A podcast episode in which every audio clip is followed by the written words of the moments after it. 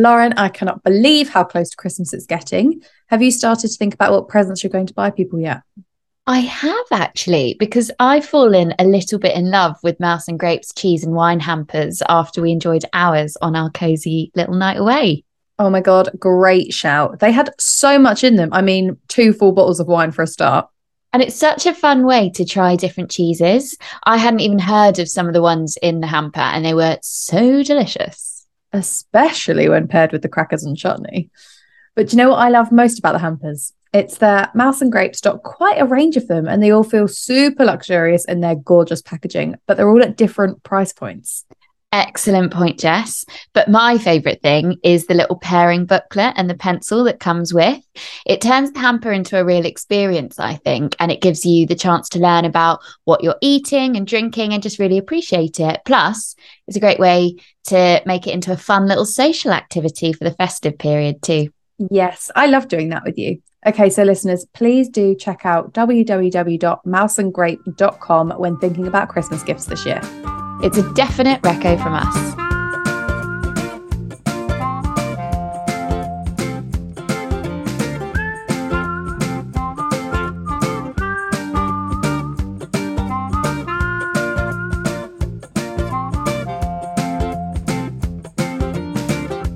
Welcome to Book Recos Between the Pages. I'm Jess.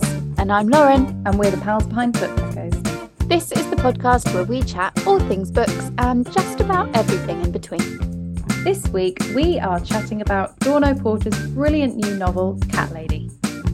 We run Joanie's Book Club and have chosen it as their choice for November, so make sure you go and check out their Instagram and blog for more.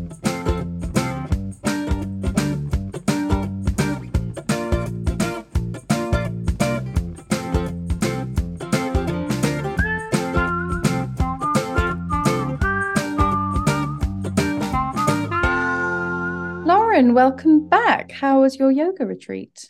It was really lovely, thank you. It was in Lake Annecy, which is sort of in between Switzerland and France. Lovely. And everywhere just looked like a bit of a painting. It was stunning. And what did you do apart from yoga? But there was it was in this really lovely villa with a hot tub and a swimming pool, and it was right on the lake and in the mountains. So lots of mountain hikes, walks, swimming. Did you go in the lake? No. But you have before. I have before, but this time I just really wussed out. Last time it was frozen over and and there was a sauna. Mm. That was key. Mm. There was a sauna so you could get warm afterwards, whereas this time you'd have to bring a towel with you and then run back. And I just wasn't ready for that. Not mentally, not physically. No, I'm not an open water swimmer. I've got absolutely no desire ever. I would love to. I mean, Wim Hof makes it sound like it's a life-changing experience, but I'm just not ready to be life-changed, you know? No, I'm very happy for Wim Hof. All I do is for the last 60 seconds of my shower, I turn it to cold and I feel like that's enough wellness for me. That's enough, yeah. Yeah. Clean water as well, quite key. My week, busy. Lauren, I'm so overwhelmed by all the TV I have to watch and all the podcasts I'm behind on. No. I've just spent November catching up on all these things. It's not been ideal for reading. I do not know how next week's wrap-up episode is going to go. I simply have not read any books. It might be a TV Recos episode. Well, I'm good at that. I've actually just this morning before work, I'm actually watching TV before work to cram it all in, finish The Crown, because I had to know what was going to happen. Okay. Obviously, you can look in the history books for what was going to happen, but it's not so. So yeah, overwhelmingly busy. I'm so behind on my podcast as well. It's very stressful. It means I don't get to listen to the ones that I just like to dip in and out of for fun, because I've got actual homework from my existing ones. It's a lot. It is a lot. And I feel like I should also just caveat that I think my sound quality isn't great today. Yeah, to be fair, it's coming through fine in my headphones. But yes, it's good shout, because listeners might hear it differently. Yeah, because I'm recording this in my lunch break at work today. So please bear with me. She's a trooper, guys. She's a trooper. So today's episode. It was supposed to be an interview with the legend Dawn O'Porter herself. But when one lives in LA and the other party is full of two busy gals, it is near impossible to organise. But you know, we might be able to do something for the paperback, but to be honest, the book was so good that we just wanted to talk about it ASAP on the pod. So you've just got the two of us. So I'm sorry about that. We'll try and be as entertaining as Dawn. She was so lovely at her book launch, wasn't she? Yeah, and she gives off really lovely vibes from her non-fiction audiobook, which actually I had just listened to before reading Cat Lady by like complete accident. Like I didn't really mean to. Oh, really? What's it like? Is it a memoir? Ish, but it's not billed that way. So it's called Life in Pieces, and it's her lockdown diaries. But with that, like, she does a lot of looking back on her life and things. Yeah. So that's why it's kind of like a memoir. But I didn't quite realise, I guess, because it wasn't all consuming for me, as I wasn't her friend. But Caroline Flack died just before the pandemic. Like her funeral was the week before lockdown. And I also didn't really realise that Dawn O'Porter was like one of her best friends. Yeah. So she, her grief filters into the book a lot. In fact, she reads the audiobook, and actually when she's talking about Caroline, she gets choked up in the recording of it. Aww. So it's very sad. But it's also general, like almost nostalgia now to lockdown, of like chatting about Zoom and how every day was the same, and like overeating and tequila. Yeah. She talks a lot about weed gummies in it, a lot. And also a lot about her pets and how she loves having pets, and like when she first got a cat. So it was very interesting to read before this one. I also didn't know until I read this book that she was one of the founders of Choose Love. Did you? I did actually, yeah, because I did some work for it a little while ago, but I hadn't actually clocked that whilst I was reading Cat Lady. Yeah. Yeah, it was kind of trippy to read them both back to back, to be honest, because also then it becomes really hard when it's a novel to like separate it. Yeah, which one would? Yeah, you sort of blur them both, don't you? Yeah, especially because, so as I said, she talks about her own cat, but she also talks about the death of her own mother at a young age, and how like she now, part of the reason she likes to dress colourfully is so that her sons one day when she's gone will always remember her in lovely dresses. And that's kind of like Mia and Cat Lady. She always remembers her mum's lovely dresses. And in Cat Lady, there's a point later on in the story where she discovers caftans, and Dawn O'Porter is a big old lover of caftans. There's a lot of that in Life in Pieces. So some does filter through, and I had to keep not letting Mia be pictured in my head as Dawn. I think she says she has red hair though. Yeah, she is. And before we move on to Cat Lady properly, Life in Pieces is a really lovely reco. I would highly recommend the audiobook for that one. Thank you, BorrowBox, for bringing it to my attention. Love that. So shall I drop the synopsis then? I thought you'd never ask. Here we go. Single, independent, aloof, cunning, agile, cannot be tamed. We've all known a cat lady, and we've probably all judged her too. But behind the label, the one that only sticks to women, what if there's a story worth 9 lives? Told with Dawn's trademark warmth, wit and irreverence, Cat Lady's a story about defying labels and forging friendships. It's for the cat lady in all of us, because a woman always lands on her feet. It's quite an aloof synopsis, if you will. It doesn't actually say what the story is, but I like it. I like the clever play on it. So let's give some more context to Mia, our main character, who is not Dawn O'Porter. She's an interesting one. I reccod this book to my cousin recently, and I saw her the other day. She was only 20 pages in, and she was like, main character's a bit weird. Yeah, she's an acquired taste, and I'm sure a lot of people when reading this book will liken her to Eleanor Oliphant, just because she likes things the way she likes them. She's very set in her ways, and quite set in her ways. 100%. I think anytime there's a character that's a bit different, everyone's like, it's Eleanor Oliphant. Yeah. But the difference is that like she doesn't miss social cues like Eleanor might. And I actually really resonated with the beginning of the book when we meet Mia properly when she's going to work. I really resonate with a lot of what she said. So again, unlike Eleanor, she's like got a big important job. She's managing director of a famous jewelry brand. She has some really funny commentary about how she will get up early, she will have her breakfast at home, she will go to the office early and set herself up for the day ready to start work at 9 a.m. And then all the millennials and the Gen Zs rock up at 9, and then they go and make their cereal, and then they go and make their coffee, and then they sit down for the day. And back in the days of commuting, like, I'm really with Mia, it used to fuck me off when people, like, I would be all settled and getting to it, and then people would come in at 9 and be like, how was your evening? I'd be like, fuck off. Like, I got here early to have all this bullshit done. So I really resonated with Mia. You're so, yeah, you are. I can see that part of you.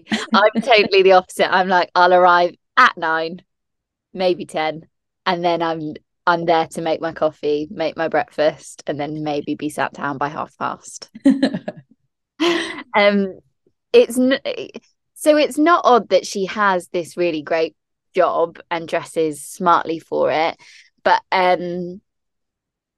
it's more like her outside of work and her personal life that makes her quite an odd character, and her marriage definitely is quite interesting. So her and her husband Tristan have separate bedrooms, and that's because of her cat Pigeon, because her husband isn't a big fan of the cat, doesn't like the cat in the bed or sleeping on the bed, and she'll still have sex with her husband, but that she's like rigorously planned out. But then afterwards will like sneak into her own room to sleep in there so that she can sleep in bed with her cat. And she's perfectly content for her marriage to operate that way. Yeah. And it suits her, and it suits Pigeon as well. It does suit Pigeon. Her husband's less a fan. He's like, oh, you didn't. Yeah. You said you'd stay the night. She's like, yeah, well, I didn't. I did find it slightly odd that the cat would shower with her or like come into the shower, but I haven't ever had a pet, so maybe that isn't weird. Yeah, neither. But yeah. I also found that a bit weird, and like sleeping in bed with your cat, like I thought that was a bit weird. I guess they're like a hot water bottle though, maybe. I don't know, I've never had one. What I will say is that I think when you start reading the book, a lot of people might find the cat and owner relationship a bit much, but when you hear about the backstory of how Pigeon came to be her pet, for me at least, made complete sense. I was like, you shower and lay in bed with that cat, all for it. But anyway, the other weird thing about her marriage, because we're not done, is the third party in it, basically. So her husband has 50-50 custody with his ex-wife of their son, and as a result she's always fucking around. Mia is such a good stepmom, and like it doesn't really correlate with what you think she might be like based on everything. Like, she's never wanted kids herself, and she says that, but she really loves being a stepmom, and that's really lovely. But my god, I don't know how Mia put up with her so well. She's a fucking nightmare. And also with her husband, because we don't be mistaken, like he's not a very nice man, I don't think. So I kind of think I don't really blame her for not wanting to sleep in a bed with him once you get to know what he's like.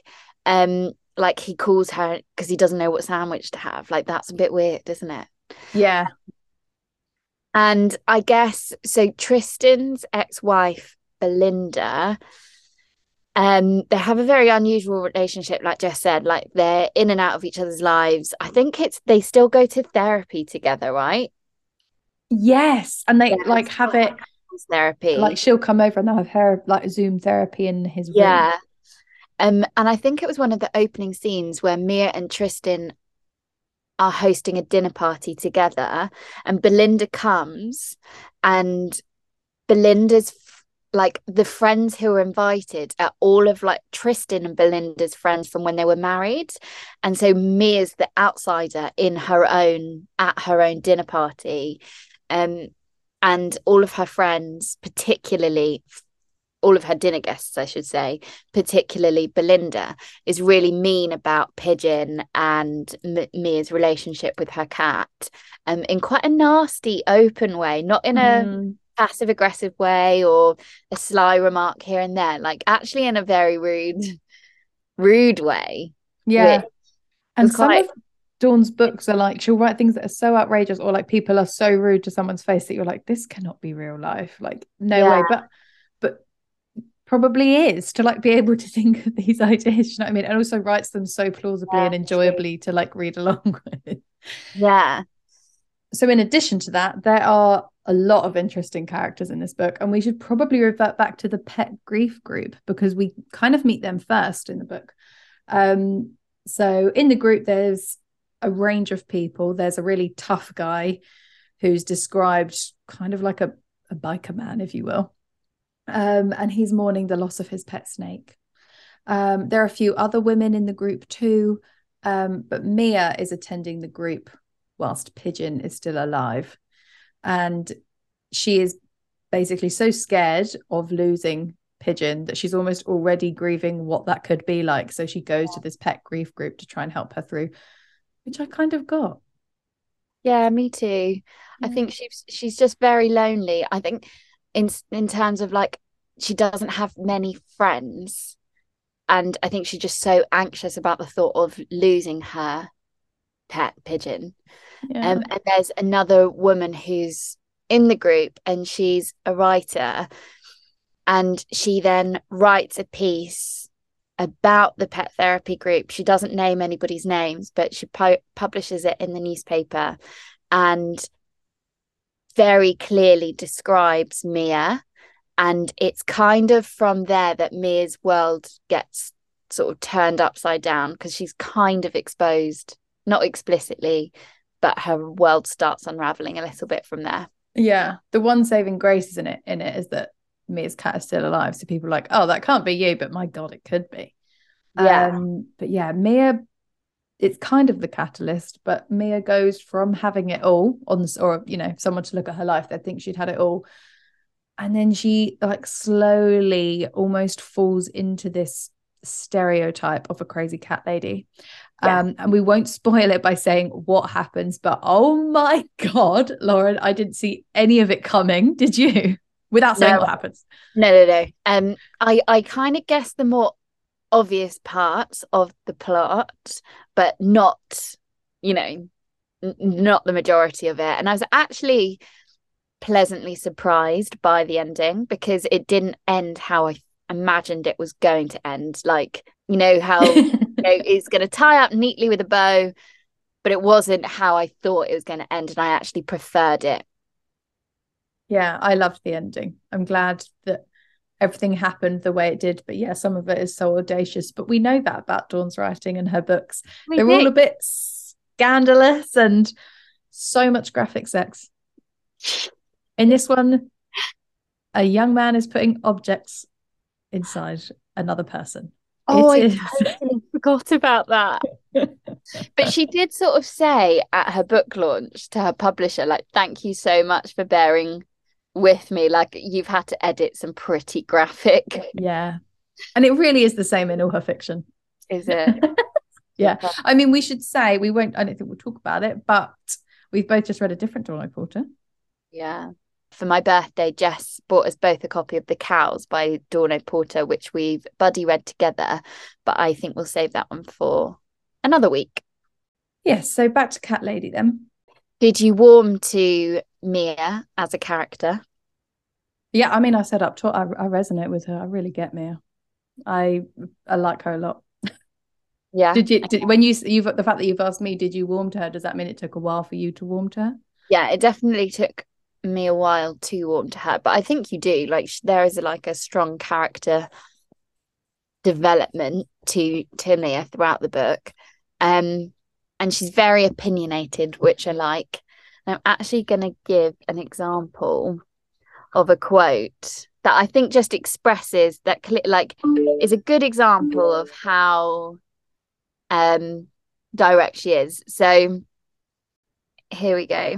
She says, "The snobbery around instant coffee baffles me. It's a drink that's fueled wars. Do you really think soldiers in World War II woke up and ducked about with grinding beans before they set off to defend their country. No, they boiled water, put a teaspoon of perfectly blended granules into a cup, splashed in some UHT, and got the hell on with the job. If AJ was a soldier, we'd all be dead by lunchtime. And it just, I think, perfectly encapsulates how it's, she's just so black and white in her thinking and sense of right and wrong. Yeah. But then I guess when you think back to her marriage, like, that's not so black and white. Or maybe she sees it as black and white, you know, like a lot of people, yeah, a marriage where you sleep in separate beds would be weird to a lot of people, but Mia's like, no, this is what we do.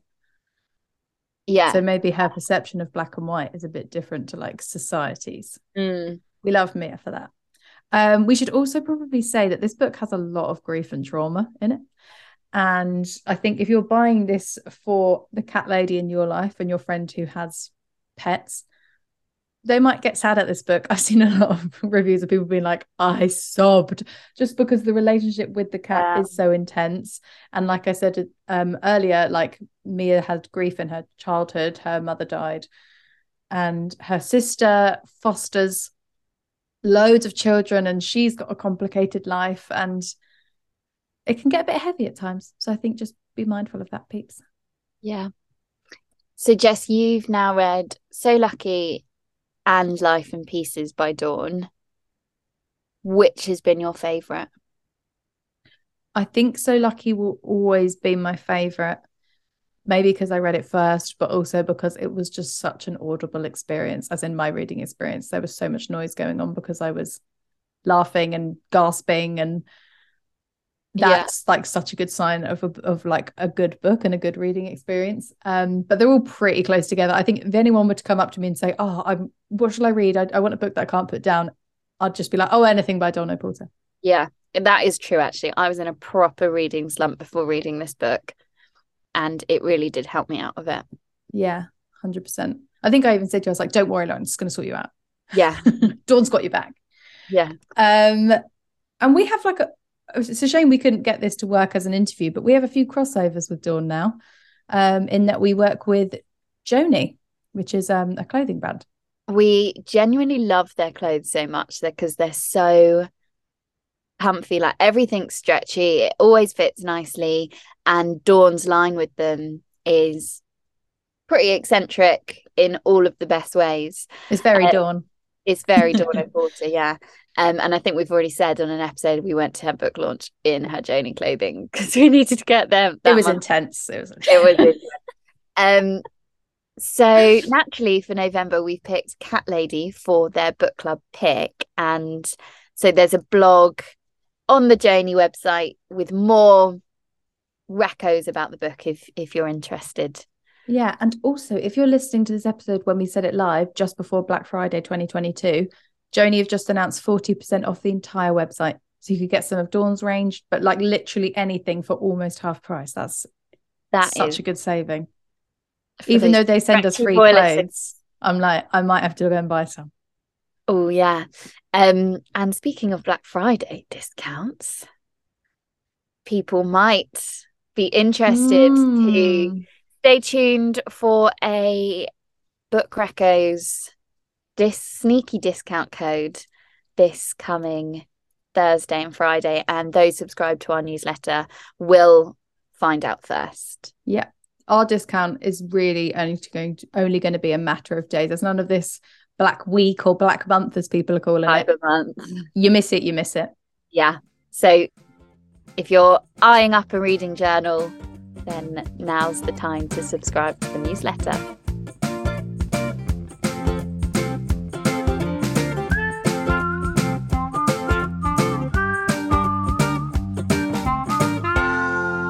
Okay, this week's Request a Reco is for the perfect book to gift, and I feel like we say that about 90% of the books we discuss on this podcast. Yeah, and obviously the perfect book to gift always is coupled up with a Book Reco's reading journal. Naturally. But hang on, as a first point of call, let's send people to our recent book gifting guide post on Instagram, because that has loads of recos on there for different types of people and readers and what book we would recommend for those. Excellent shout. But I guess in addition to that, some all-rounders would be What Writers Read, edited by Pandora Sykes, which we discussed earlier this month. Really gorgeous little gift. Yeah, and Dear Dolly would also make a great gift for a friend too, wouldn't it? We are doing very well in November's episodes in time for Christmas gifting. I'm trying to think of some that we've deemed really lovely gifts. These Precious Days by Anne Patchett. Lovely gift. Still in your top 10 of the year, so that says a lot, isn't it? Taste by Stanley Tucci would also be good for the foodie in your life. Yeah, that would be great at Christmas, and then you can spend your Christmas holidays cooking.